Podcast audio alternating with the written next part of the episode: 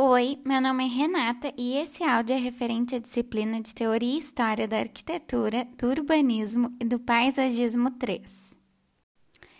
Eu vou fazer uma síntese do documentário de Esther Judite Gutierrez, que se chama Museu do Charque.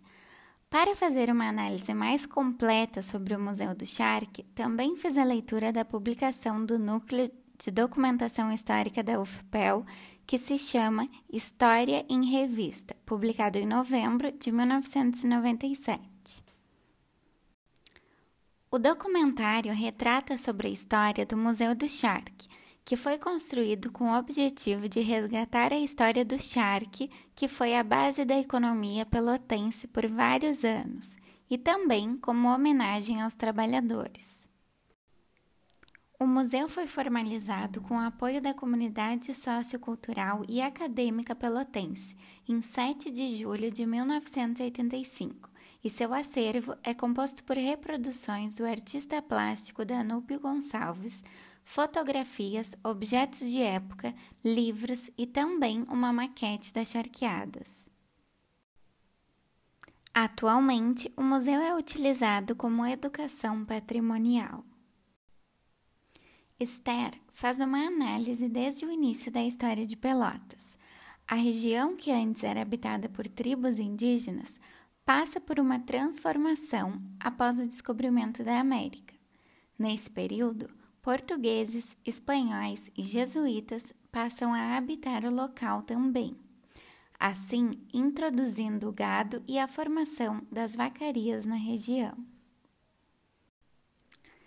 E é na Cismaria do Monte Bonito, região onde hoje é a cidade de Pelotas, que os portugueses assentaram o cerne do núcleo de uma produção de carne salgada, às margens do arroio Pelotas com o canal São Gonçalo, no final do século XVIII. Os trabalhadores das charqueadas eram violentamente explorados, como carneadores, graxeiros, cebeiros e marinheiros. Além disso, nos dias de chuva e frio, quando não era possível produzir o charque, eles trabalhavam fazendo tijolos e telhas de barro cozido, que eram utilizadas nas edificações da cidade de Pelotas. A arquitetura dessa época possuía estilo conhecido como luso brasileiro. O conjunto de casas de senhores ao longo do Arroio Pelotas e Canal São Gonçalo resgata o complexo manufatureiro do charque, que apesar das reformas feitas durante o século XX, ainda assim conservam a linguagem arquitetônica da época. Como as charqueadas estavam localizadas ao longo de rios, isso facilitou o transporte para o porto que proporcionou o desenvolvimento do núcleo charqueador. Além disso, os produtos feitos artesanalmente com mão de obra escrava, como as cerâmicas, por exemplo, enriqueceu os senhores, donos das charqueadas. E é a partir disso que a cidade de Pelotas começa a se desenvolver.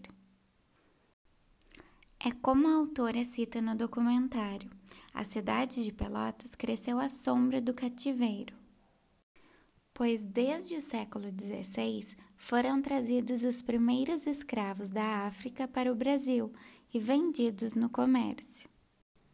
Durante esse momento de riqueza da cidade de Pelotas, funcionavam aproximadamente 35 charqueadas na região, com em média 50 escravos trabalhando em cada uma. O ciclo do charque chega ao fim durante o início do século XX, e as causas desse encerramento foram várias, como a abolição da escravatura e também o advento dos frigoríficos. Em 1918, restaram apenas cinco charqueadas em Pelotas. Os escravos extraíam a argila, faziam os tijolos e as telhas, erguiam as paredes, faziam as tesouras e cobriam com as telhas, e além disso colocavam portas e janelas. Como cita a autora do texto História em Revista, eles ficaram com o pesado, fizeram a casca da cidade de Pelotas.